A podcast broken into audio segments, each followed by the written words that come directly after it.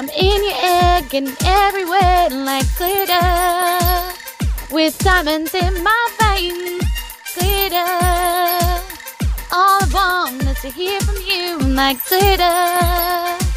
Some girls are made to shine.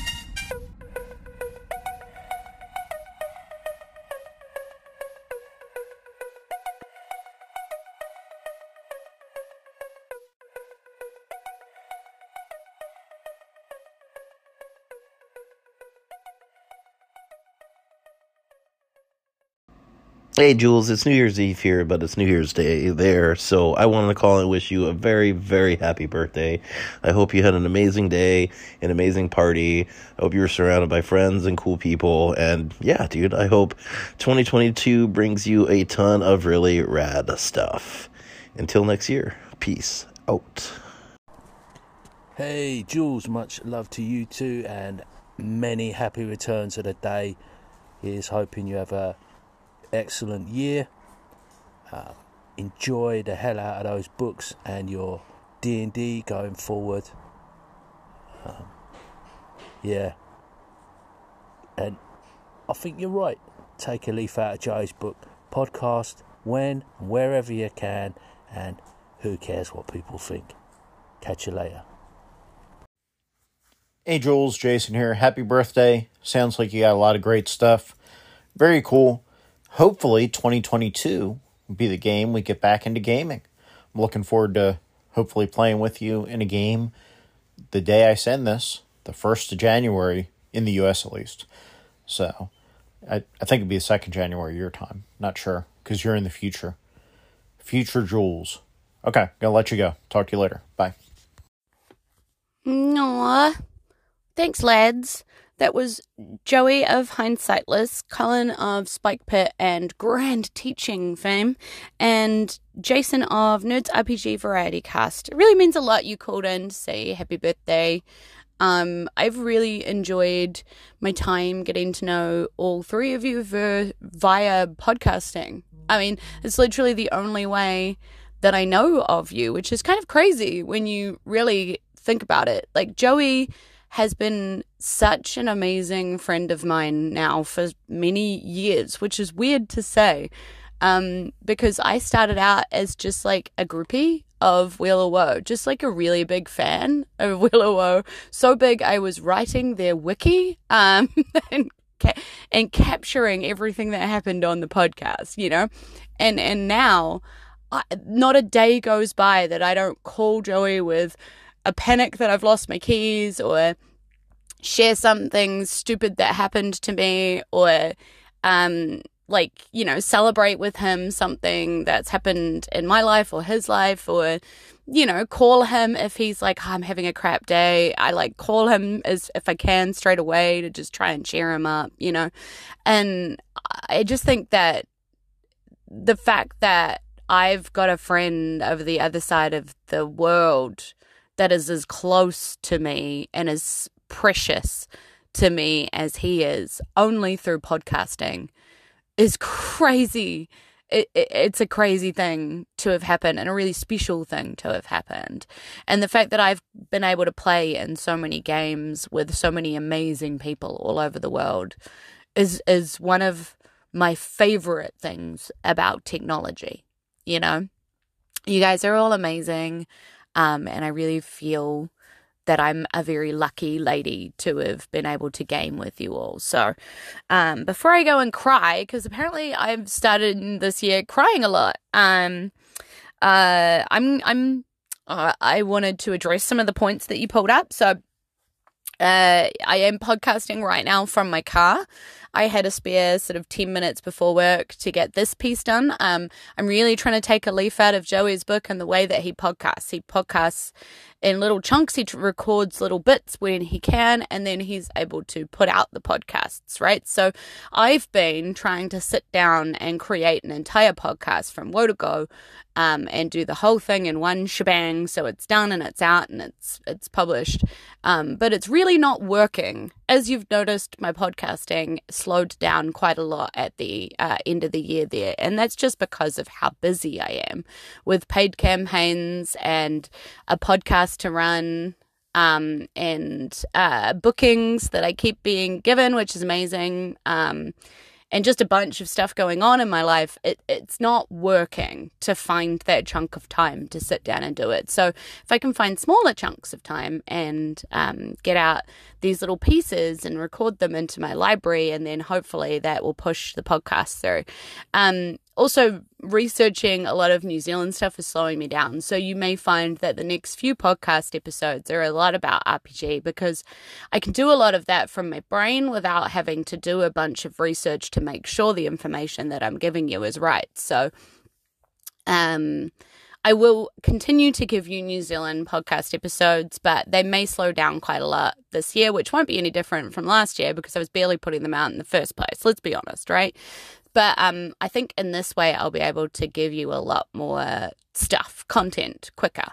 Um, so, yeah, I mean, as we know, as we've seen in the years, you know, with Spike Pit and, and the things that Shadow of a GM is doing and the things that Grizzly Peak Radio is doing, um, podcasts change and evolve and, and become what you need them to be or what you can, the energy that you can give them, basically. So, so bear, bear that in mind when uh, you're waiting for the next New Zealand episode and you're annoyed at me for still talking RPG. I apologize for that. Um, but um, I, will just put them out as I can uh, and and kind of go with that. So. The other thing I wanted to talk about is that game that Joey referenced. Uh, it was an amazing game. It was run on my birthday, technically. My birthday where he was, my birthday not where I was. It was the day after my birthday because time is weird and I'm from the future apparently. but um yeah, it was an amazing an amazing game. And it started from the start amazing. So Joey had put things on our character sheets because apparently it had been months, you know, since we last picked up with our characters, and so our characters had been off doing things and making the world a better place or whatever and picking up items and stuff. So we already started with these these items on our sheet that made us like beefier and harder to hit and stuff. So mine was this amazing and I've forgotten what it's called, forgive me Joey, but it's basically like spider silk armor. Um for not just me and my character Hadira, who's like a little gnome druid with green skin and these fiery sort of pink and red ponytails that stick crazily up from her head. Um, and she uh, wears like sort of forest outfits. So think like she's tried to make her green and brown fabric as much like the leaves that she's always traveling through, so that you know she's sort of stealthy. She's pretty stealthy as well. I remember she's got like a plus nine or something to her stealth. So, you know, it makes sense for her to be dressed sort of camouflagey, right? Well, Joey went even further than that and gave her spider silk armor. So, not only her, but her um, giant panther cat companion, Ghost, who's actually like an albino like panther cat so he's like white which is weird in a forest and sure but you know um he's super stealthy as well um and uh, when we were describing, like telling each other how our items looked on us, so when we were like, hey, I got this cool item and it does these things, and Joey was letting us describe it instead of telling us what it looked like, which was really fun. He's very good at doing that. Um, I was like, yeah, so she wears spider silk and it kind of wraps all around her. So you can sort of see like bits of um, her leafy kind of armor still sticking through. But because she also has this spell called um, Spider Whip, where she can basically command a swarm of spiders to be a whip, and she can um, attack from range with the spider whip. It just can't lasso it can't grab on because it's a swarm, right? But it still does damage plus poisoning damage um, because the spiders still bite when they when they get you, which is amazing. It's an amazing spell. So because she casts spider whip quite a lot, um, I decided that the spider swarm that she calls into being, and to being the spider whip, would kind of always live on her if while she's wearing the spider silk armor. So she's always sort of got like little little tiny spiders running around her suit, and it doesn't bother her because they're her friends and she loves them. You know, like they're like extensions to a companion pet it's kind of how she sees them. Um, and I was like, yeah, she's like talking to you about her new spider silk armor and she's twirling because it kind of slays out these beautiful gossamer filigree like um, you know, pieces of spider web and then comes back down again. But as she's doing it, as she turns around with a delighted grin on her face, there's a little spider that runs across her her face and just above her top lip and then um, disappears around behind her ear again. And one of the characters that plays Amethyst was like, nope, nope, nope, Amethyst kills herself because she's so horrified. she's like her friend. Her friend Adira is now grotesque. I was dying. I was dying. It was very fun. Um, it's not very often I play a character who's uh, not scared of spiders because I am deathly afraid of spiders. So it was very fun to um, role play something very different from myself. So um, I really enjoyed that. I know Jason has actually already covered a good um like summary of our game over on Hindsightless, but I wanted to kind of cover it again. Um, so we we traveled across uh you know we traveled out of town. We were basically given a mission to to try and end the war. We needed better weapons better weaponry. We needed to be better armed and stuff. We needed like help basically. So we were going to try and travel out and to this place that we'd heard about that might be able to help us you know kind of thing. So um we we set forth and we faced our greatest enemy of the whole game a broken bridge in a frozen river. God damn it, we could not get across this thing. We were all like falling in the river, getting wet, and suffering like cold damage. It was so annoying. Um, but we managed to get across, and then we camped because we were all cold. we needed to sit around a fire, and then we got attacked by uh, the second kind of enemy. We we spotted him from distance, and Hadira army crawled and wasn't seen for ages, and it was awesome. But um, this this was the horse wolf, the infamous horse wolf. That's of course not its name um, of the creature, but it was its name according to us because it was described as a horse-sized wolf, and then we were like, "Hey, it's the horse wolf." for the rest of the game. Um, so that was pretty fun.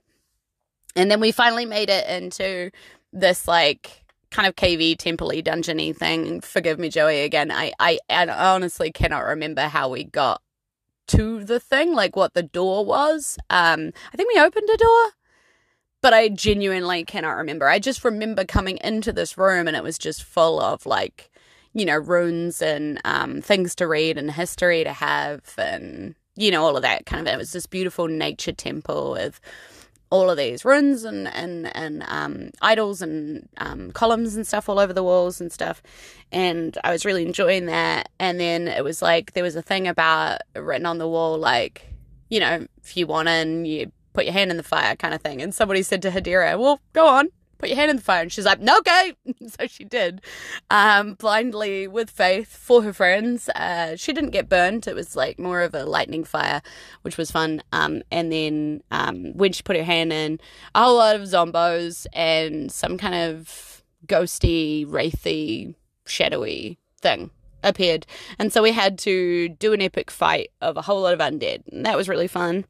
And then once we'd done that, we were able to descend further into this like temple tomb sitcho um, and find this crazy trapped fey creature who we had to free by smashing a whole lot of globes. And then once we'd smashed the globes, um, she was like, I'm free. Uh, I promise to help you sometime, mystery, in the future. And we were like, cool, that'll be super helpful because you look like real powerful and stuff. Apart from the fact that you trapped yourself by a bunch of globes because you were trying to trap like your god back on earth um, which is like real not smart. But maybe so maybe not super intelligent but looks super crazy strong and the old arcane magic. So i'm sure that'll be helpful.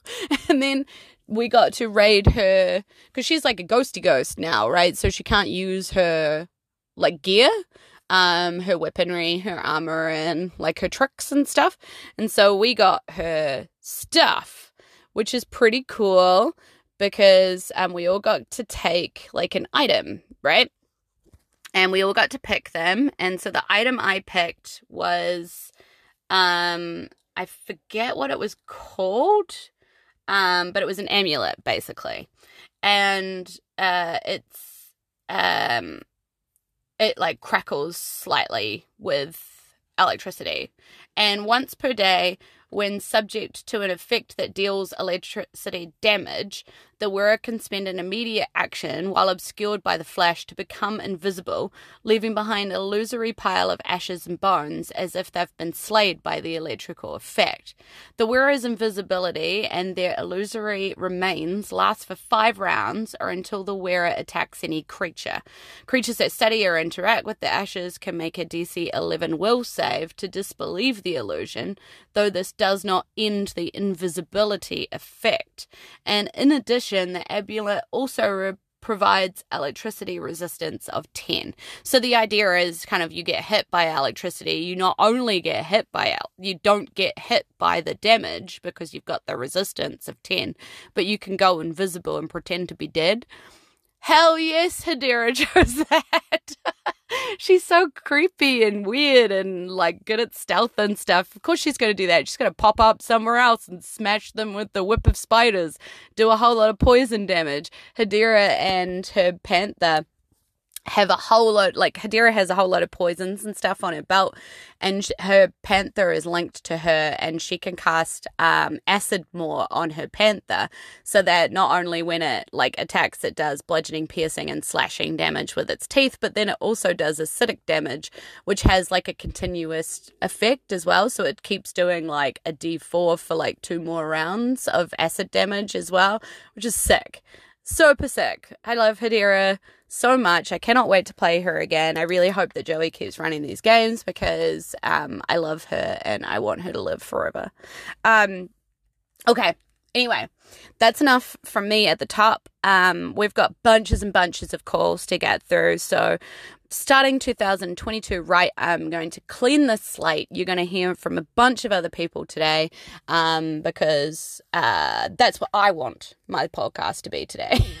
A bunch of other people. Um, because they've all got really cool things to say. We're going to hear about backseat um, dming and we're going to hear about um, Carl's going to ask me a question, which I'm going to try and answer um, as best as I can, and I might have a more, few more things on it. I have been thinking about it for a while because obviously he sent me this question a while ago. So um, if I come up with anything else uh, later, I'll re-record that piece and do it again because um, I tried.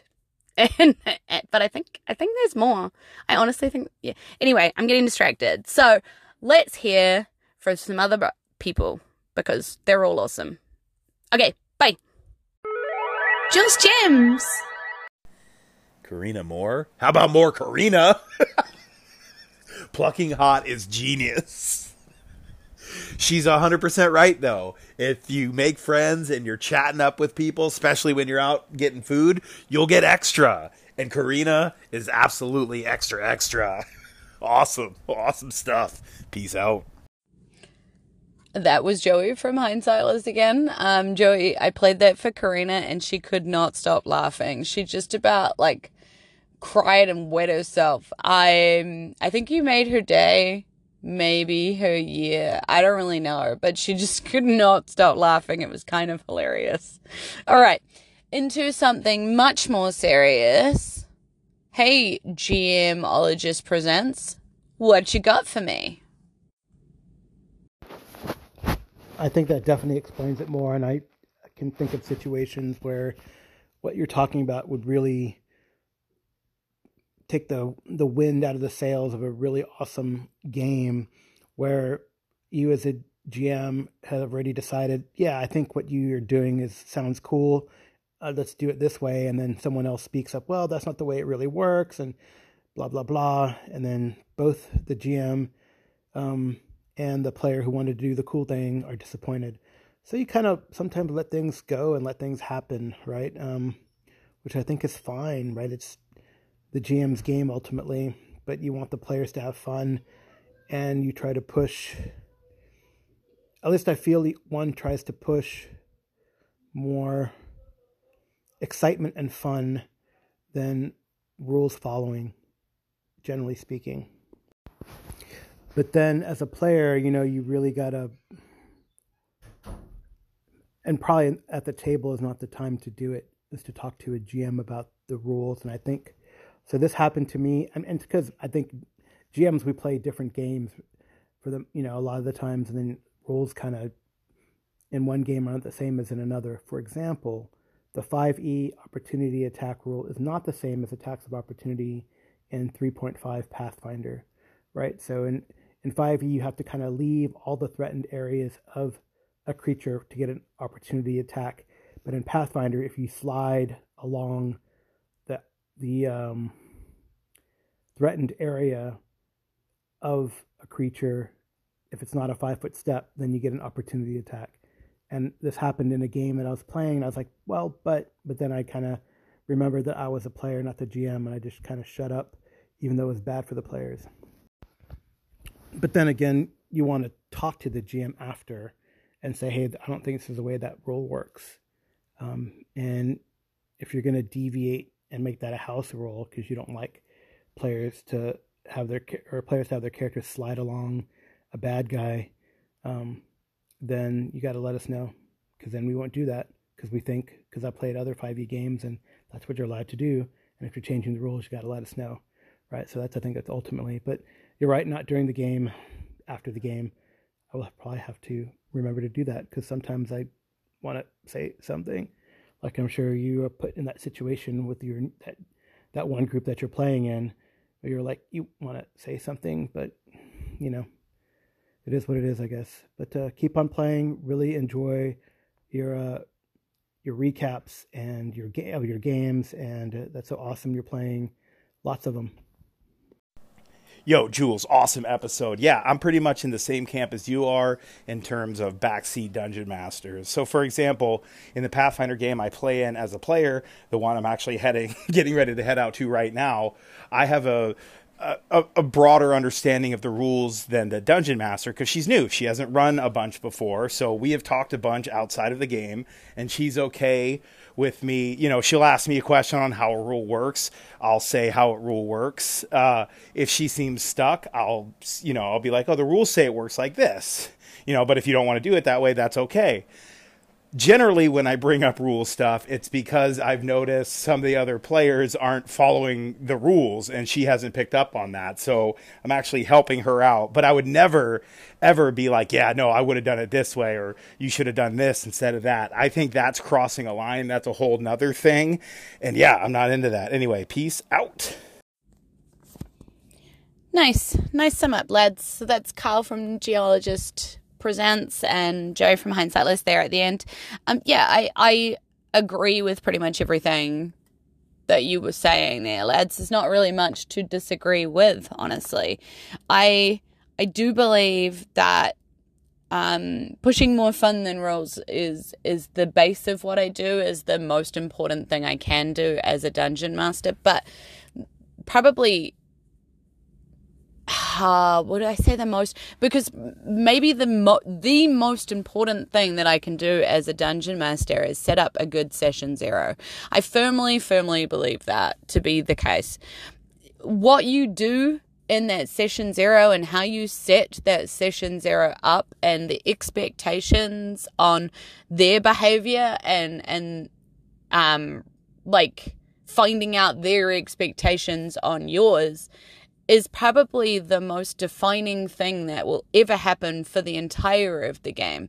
Like, not that moment that you kill the big monster or whatever, like, isn't important. It is important, but that moment only comes up comes to a head if you've set the game up well in the beginning and everybody is enjoying themselves because everybody feels like things are fair and well explained and they know what they're doing, right? Like those things only come to pass if the game is set properly. So, you know, rules should be outlined at the beginning. Like which rule set you're using. Like, are we sticking to 5e like rules because then let's go by 5e rules. If you're bringing in any house rules, they should be set in that session zero. Everybody should know what to expect. Otherwise, bringing in a house rule mid game when people have made decisions on their character sheets about things and, and, and expectations of how they would play, whether you think they're broken or not, um, is is kind of bad DMing. Like to bring in a rule middle of the game that that that you already knew you were going to do. Um, it's different if like you have to make a ruling on how something works against something else that you haven't struck before.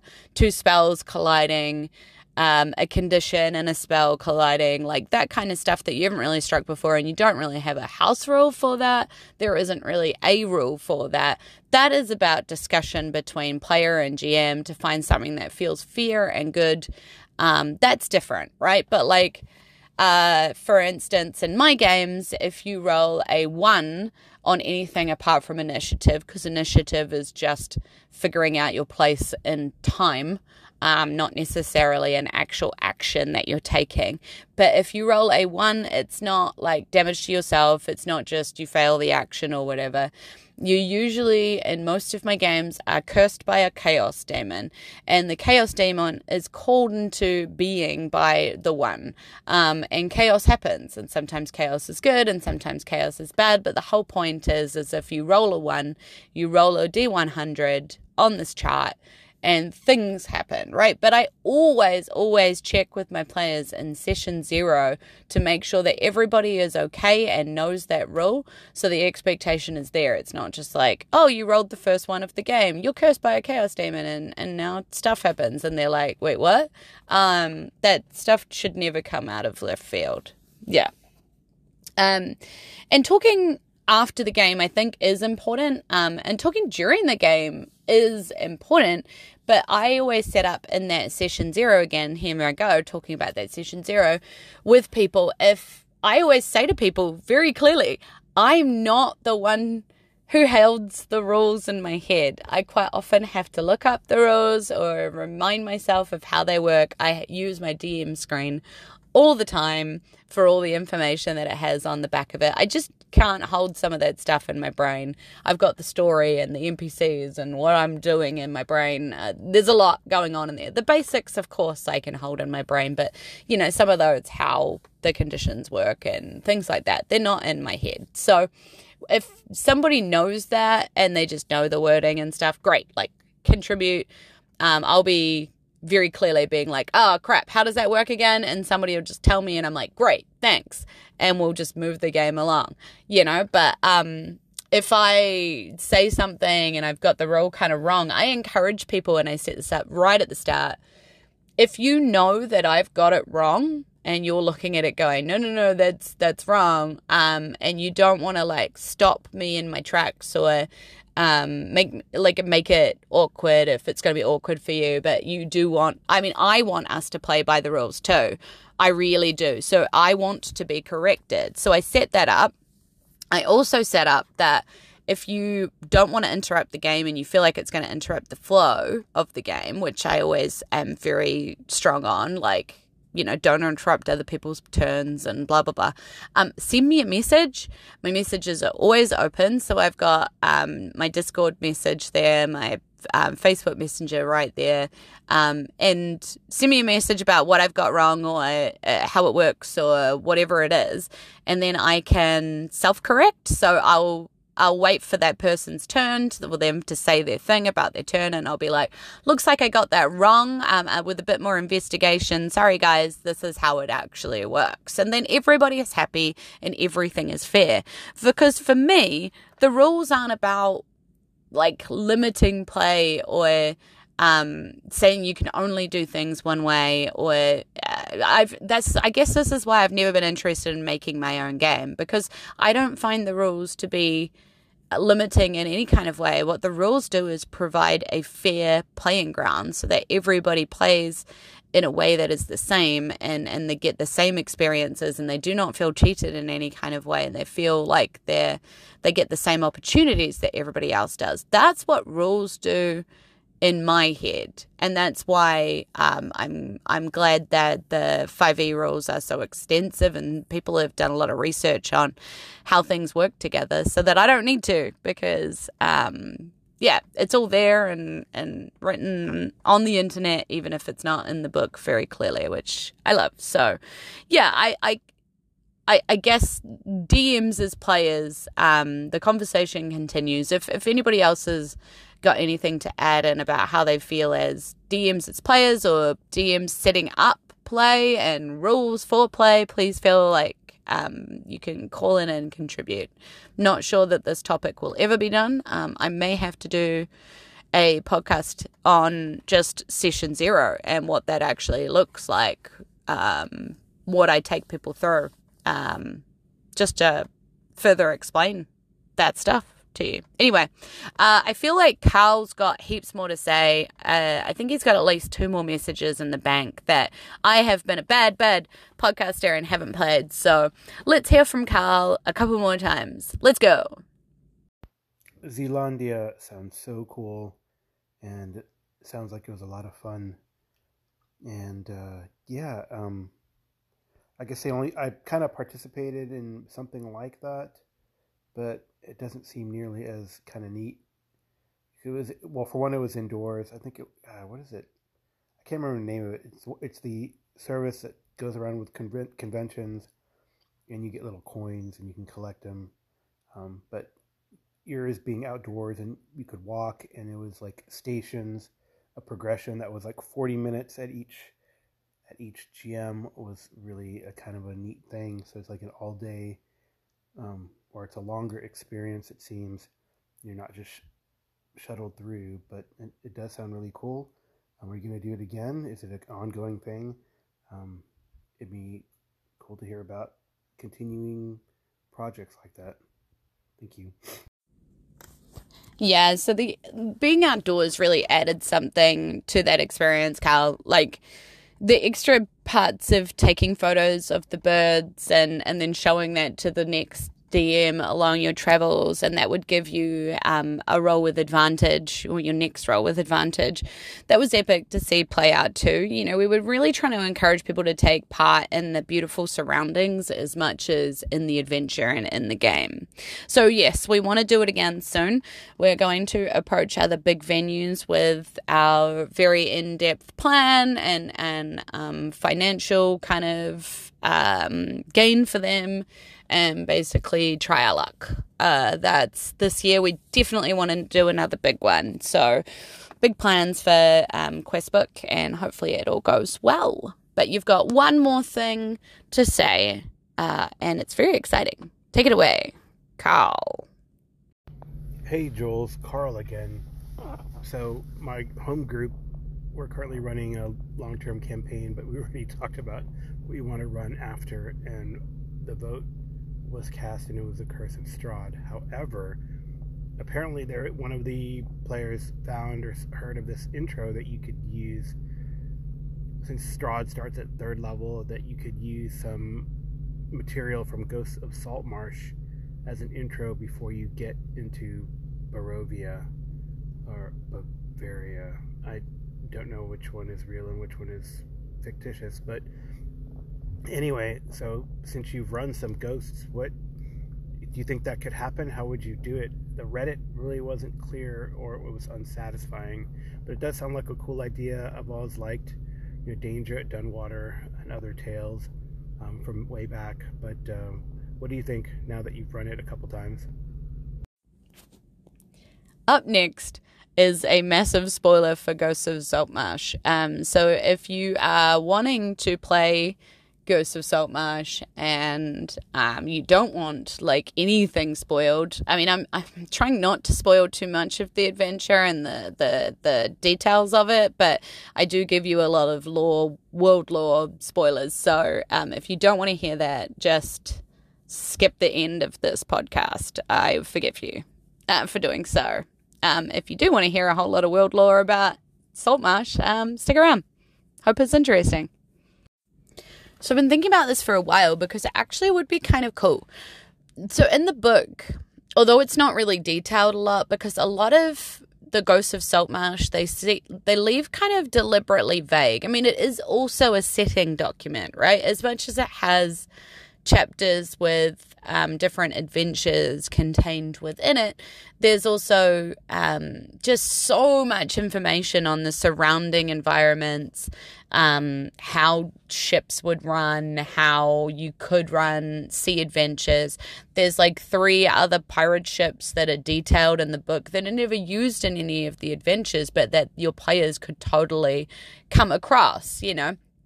one of the um, the ships. I don't have the book in front of me, um, and I really should have done this with the book in front of me. But one of the ships is basically an entire pirate ship of vampires, um, crewed by obviously uh, very um, very malicious kind of vampire captain. Um, they usually only come out at night and they use fog to hide themselves, and it's all very um, mysterious and awesome.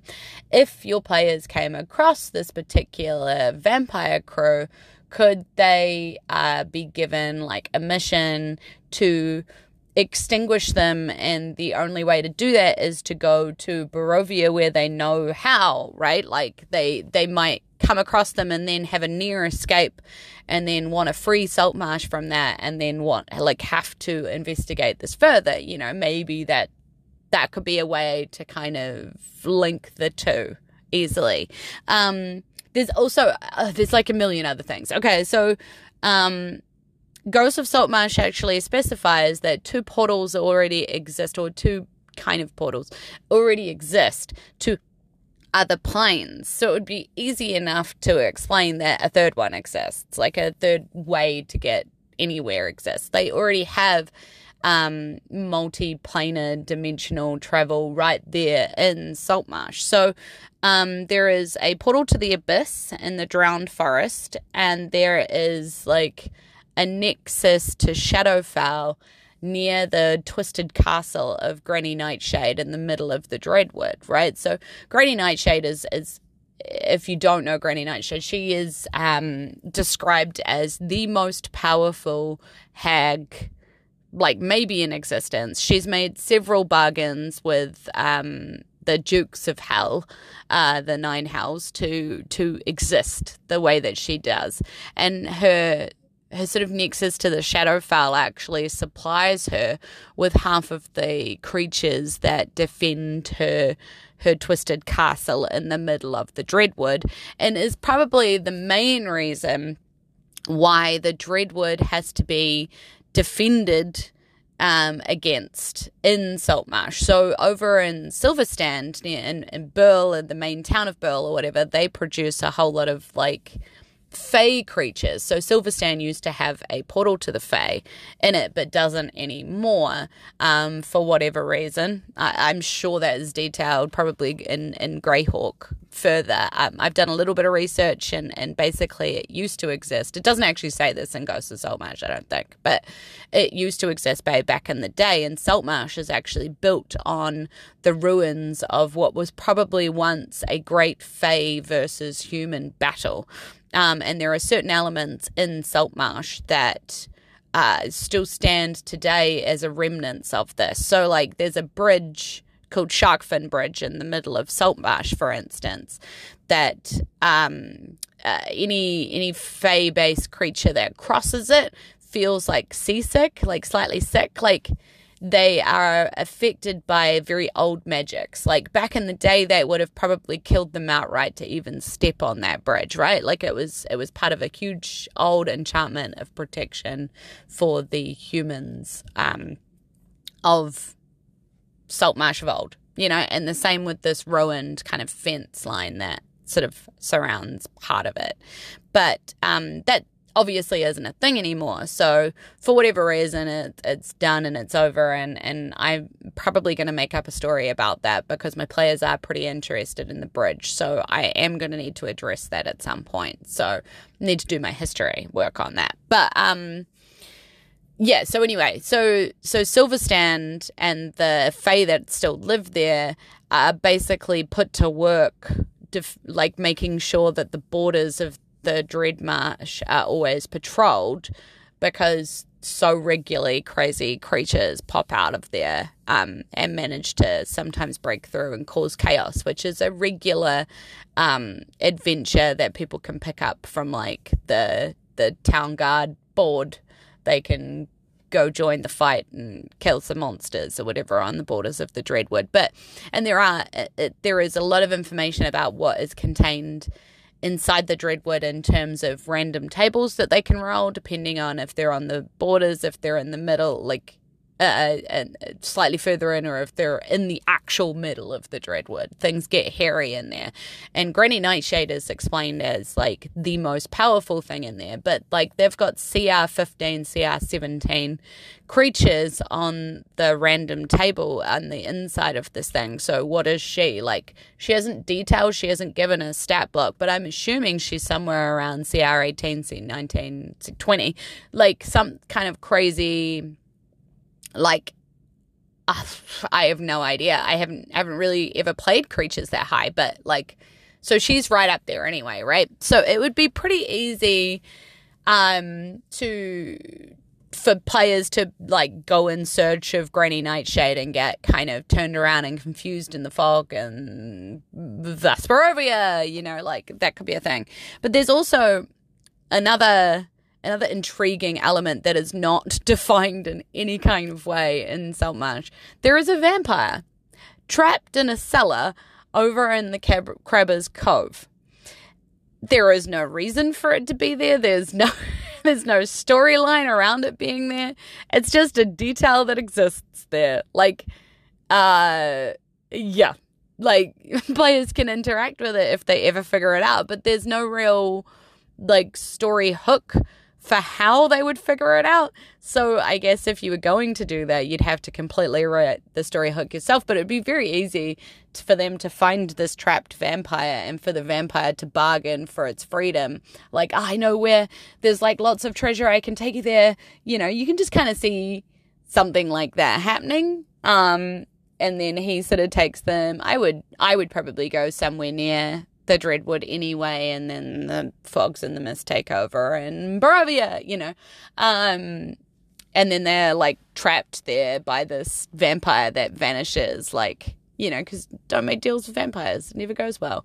Um, I think something like that could be really fun. Um, just as like an easy story hook, like they approach a seaside town. Look at Saltmarsh. Uh, somebody hears like a thirsty whispering of something trying to call to rats to come.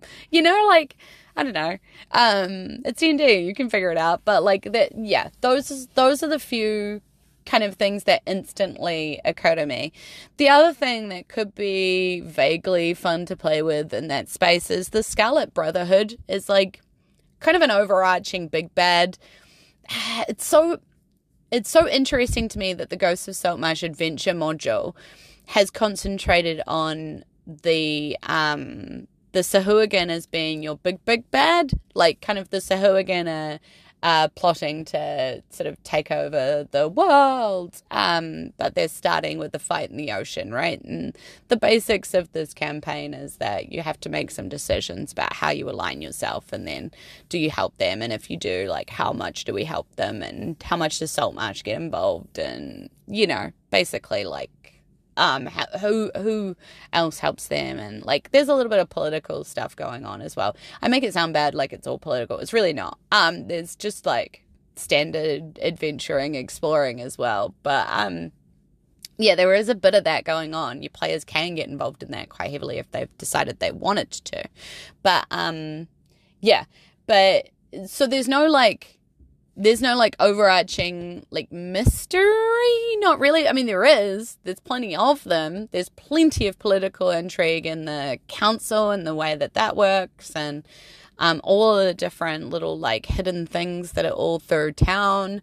Um, but it's not clearly defined. Um, and the scarlet brotherhood exists. They're like a secret mystery cult that basically try and cause chaos and havoc uh, wherever they find it. They're not clear in their goals as such. They don't really want to take over anything. They sort of want to tear everything down and destroy everything, which gives you free reign to just do whatever you like with the Scarlet Brotherhood, anything, because everything makes sense. They just want to destroy everything. They don't necessarily want to be in power. So um, you can help someone over here and hurt someone over there and, and basically screw with the entire world. So, you know, you could use the Scarlet Brotherhood for, um, you know, like being a, sort of a wayfinder into the way of somewhere, or, um, or they've been hired by, you know, um, Strahd to go out and find innocent like travelers to bring or I don't know, like there you know, could be a whole lot of stuff because Scarlet Brotherhood love that. Yeah, sure. Let's fuck with some some adventure travelers. That that'll be fun. Um yeah, I hope that helps, Carl. I feel like I've just kind of rambled um about a whole lot of Saltmarsh stuff because I really love Saltmarsh a lot. Um, and I don't even have the book in front of me, so I can't even remember the name of the pirate, and it really annoys me. Um, but yeah, like I hope that helps. If you've got more questions, um, or you want to hear more about a sp- specific element of Saltmarsh that interests you, um, please feel free to hit me up. I'm always happy to help in that kind of way. And um, yeah, I really should have put ahead of this a spoilers warning. I might go back and just add like a spoilers warning because I feel like I just ruined a whole lot of it for those of you who didn't know any of that. They'll be like, wait, somewhere in this town there's a vampire in a cellar. How do you know? I just know. uh, good times. Anyway, I'm going to get out of here. All right. And that, as they say, is a wrap. Still plenty to share with you um, coming up, but as I say, I think I think that's enough for now, and I'll put out another one soon. So, personal thanks to all my gems James, Jason, Barry, Laren, KP, Ezekiel, and Joey. I could not do this without you, and I thank you every time because you're awesome. Um, thank you to all of my call ins this time round. So, Carl from Geology. GMologist presents. My God, I'm sorry, Carl. Um, and Joey from Hindsightless and Jason from Nerds RPG Variety Cast. You're all awesome. Thank you for calling in. Um, next week's episode is about, I don't know. I don't know. Because as I said at the top, I'm changing the way I'm doing the podcast this year. I'm just going to podcast from the hip, on the fly, off the cuff let's see what happens. And um, I hope that you still enjoy it. So if you are enjoying listening to Jules from NZ, please give the show a review on the platform of your choice. It all helps. I do know that they're reviewing on Spotify now, which is fun. Um, you can find me everywhere and uh, Jules from NZ. I just had to update my website even. So julesfromnz.com even. Um, but on Twitter and on Facebook and on Instagram and all of the places. So come find me, come hang with me. Um, yeah. I even have my own glitter Discord. So if you really want to talk RPG with me, um, that's a good place to come and hang out. Uh, so e nohora, ka kita ano, uh, roha nui. Mwah! And I'll see you again soon. Bye bye.